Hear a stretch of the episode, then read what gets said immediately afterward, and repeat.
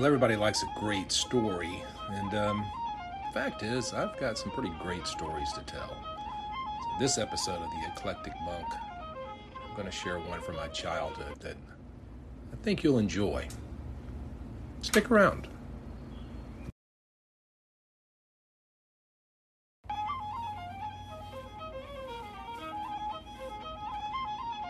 So the year was 1974. Um, I was 11 years old, and it was summertime in Powder Springs, Georgia. That particular evening, my dad's boss and his wife had come over to our house for dinner. And I have no idea why they were there. I just know they were there. And I was outside playing with my best friend who lived next door. Uh, and it got dark, you know. And, and as it got dark, I realized that I needed to, um, well, I needed to go to the bathroom. And I knew that if I went in the house, my mother was going to say I had to stay in because it was just the way things were. It was dark outside. I was inside. I would be, you know, trapped in my room for the rest of the night. So I decided to do what every red blooded American male would do. I walked down to the end of our street where the woods were, stepped into the woods, and uh, took care of what I needed to uh, take care of. Well, as I'm standing there, my friend, uh, who's also named Mark, uh, came walking up behind me carrying a bird bath, a plastic bird bath. And I looked at it and I realized that the bird bath had come out of Earl's yard. Now, Earl, Earl was that neighbor that we all just avoided. He was, he was a, a mean, ill-tempered, older guy who just seemed to hate life and especially hated kids. He was that guy who would say, Hey, kids, get off my lawn. You know, if we were playing football and the ball went into Earl's yard, we all, you know, basically made somebody else run in and get it because we didn't want to be the one that Earl was yelling at. And I guess that's why, why Mark decided to steal his bird bath. I, I don't really know. All I know is is that I'm standing there uh, at the end of the road, and Mark came walking up with the bird bath on his shoulder. And I said, Hey, man, what are you doing with that? And he goes, I'm going to throw it in the woods because I guess that seemed like a, a good thing to do.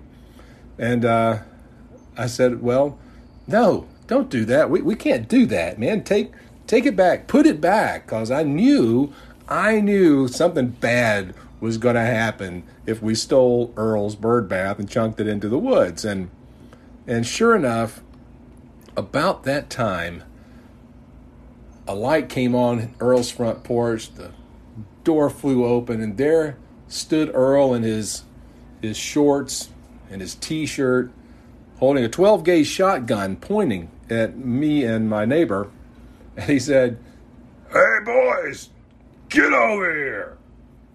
And, um, you know, looking back on it, what we should have done is just jumped into the woods. I knew those woods like the back of my hand. I could have hit those woods. I could have run in the middle of the night with my eyes closed and not hit anything. I knew where I was going, could have circled back around and come into my own backyard and, and never been caught. But it's easy to say when the uh, 12 gauge shotgun is not pointing at you. And so there we were standing with Earl in his, you know, boxers and t-shirt with a 12 gauge shotgun pointed at us, and we we walked up and we're standing in the yard. And um, as we're standing there, wondering what's going to happen next, um, Earl said, "You know, the the police are on the way. The police are on the way." there's anything an 11 year old boy does not want to hear, it is the police are on the way. And sure enough, within seconds after that, I mean, literally 30, 45 seconds, we began to hear the sirens uh, coming around. And, and Powder Springs in, in 1974 was a small town. I mean, it was a small town. We were rural, a lot of farmland. We were kind of in the middle of nowhere. And um, all of a sudden, coming tearing down our little our little dead end street was um, both Powder Springs police officers, both of them, and a Cobb County police officer and a Georgia State patrolman. All four come ripping lights and sirens, tearing down the end of our street because two 11 year old boys had had stolen a bird bath.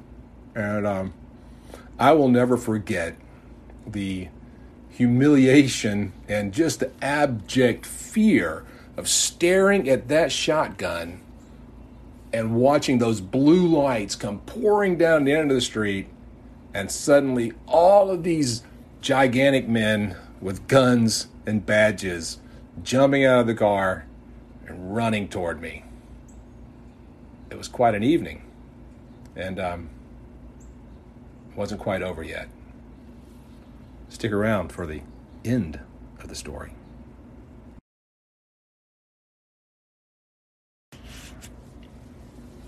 So there we are, standing in Earl's front yard. Mark's still holding the bird bath. We have both Powder Springs police, a Cobb County police, a Georgia State patrolman, and they all stand up, and there's Earl with a shotgun pointed at two 11 year old kids in the middle of the night. It was dark. It was summertime, probably 9 o'clock. And um, I remember two officers walked up and talked to Earl one went over to my neighbor and took the bird bath out of his hand, put it down in the yard, started talking to him. And then the largest man I have ever seen in my life stood up next to me, put his gigantic hand on my shoulder, and he said, Son, where do you live? And I said in my shaky, quivery, you know, voice, just right up there and he said, "Come on, let's go." And uh, as we're walking along, I look and and he's got the largest flashlight I'd ever seen. It must have been like a three foot long flashlight on one side, and uh, and there, you know, pointing at my face was the largest handgun I had ever been close to. I, I did not grow up in a family full of guns, and um, this was a, a gigantic firearm on the side of this gigantic police officer. And, and I don't know which one he was. I just know he was a gigantic human being with his hand on my shoulder, uh, walking me home. And I knew as we were walking up that that uh, this was bad, man. This was bad. The the cops taking you home when you're 11 years old is never a good thing, right? And uh, and it was not until we hit the driveway that I remembered. My dad's boss and his wife were over for dinner. Oh man, they were sitting there in the living room, and uh, I was like, "Oh no, what am I going to do?" Because this is just terrible. And we walked up, uh, down the driveway and up the carport, and got to the back door. And uh, I remember I said to the, the officer, I said, "Wait here, I'll get my mom." And I opened the door, and uh, and he just walked right into my house. No search warrant. he wasn't invited in, but he stepped right into my house, put his arm back around me, and uh, walked me into the living room in front of my mom and dad and my dad's boss and his wife, and said, "Well, we've had a little excitement down the street." And uh, yeah, yeah, it, it didn't go very well from there. Uh, obviously, everybody was uh, had seen the police lights go by. They had no idea that I was involved in all of that, and um, so the officer spoke to my parents for a couple of minutes and left. You know, and uh, my mom grabbed me and drugged me to my room, and uh, we got there, and I said, "Mom, I didn't do it. I never touched the bird bath. I'm telling you." to this day, I swear, I never touched the bird bath. I had nothing to do with stealing the bird bath. I did everything I could to get him to take the bird bath back to Earl's yard before anything happened, but um, it was too late. So the good news is, is my mom, being reasonable, did not beat me. Uh, my next door neighbor who did steal the bird bath, his mom actually beat him with a frying pan. Uh, he told me a couple of days later he uh, he got walloped uh, for his transgressions and uh, is a much better man for it today, I'm sure. But but for me, um, well, the fact is, I'm pretty sure I'm still on restriction because I, I believe my mom said that I was on restriction for the rest of my life, and um, and so that means I can never play with Mark again. But you know, the days went by, everything calmed down, and uh, and now the great bird bath incident is just just a great story. And one of the things that always kind of bothered me, though, as, as I got a little older and I, I looked back on that event, was why in the world would you have both Powder Springs police officers, a Cobb County policeman, and a state patrolman fly down to the end of our street because two 11 year old boys had taken a bird bath out of someone's yard? And it wasn't until years later that, that it occurred to me what really happened. See, Earl uh, worked at the post office in Powder Springs, was well known uh, in town. And Earl was uh, probably an alcoholic. Uh, he was not a very nice man and, and had a, quite the reputation in town.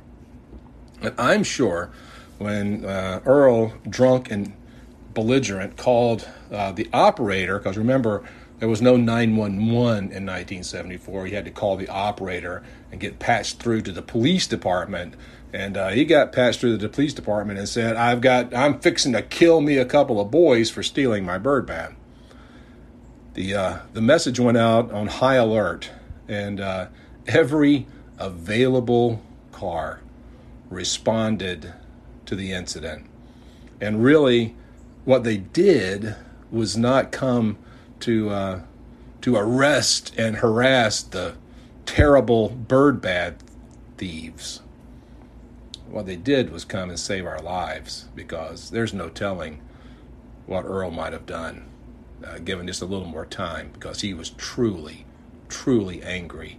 And I'm telling you, there is absolutely nothing more terrifying than staring at an angry man with a 12 gauge shotgun pointed at your head. But the police showed up, saved us. So that's my story. It's true. I swear, every word. I'm not making this up. It really happened.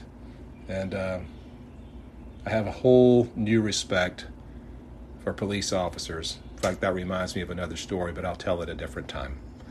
So until then, I hope you have a great time, great evening, great afternoon, great morning, whatever time it is. If this is your morning drive, drive safely, and everyone out there travel well. Till we meet again. God bless. Thank you for listening to The Eclectic Monk. Uh, if you enjoy this podcast, I appreciate it if you would like it on whatever uh, site you're listening to. And go ahead and subscribe and review the podcast. That would really help me out. Uh, those of you who are interested in knowing more about uh, me and what's going on in my world, check out theeclecticmonk.com. And you can get a little bit more insight and see some more content and figure out where we're going with this thing. Uh, and until the next time we gather together, safe travels. God bless.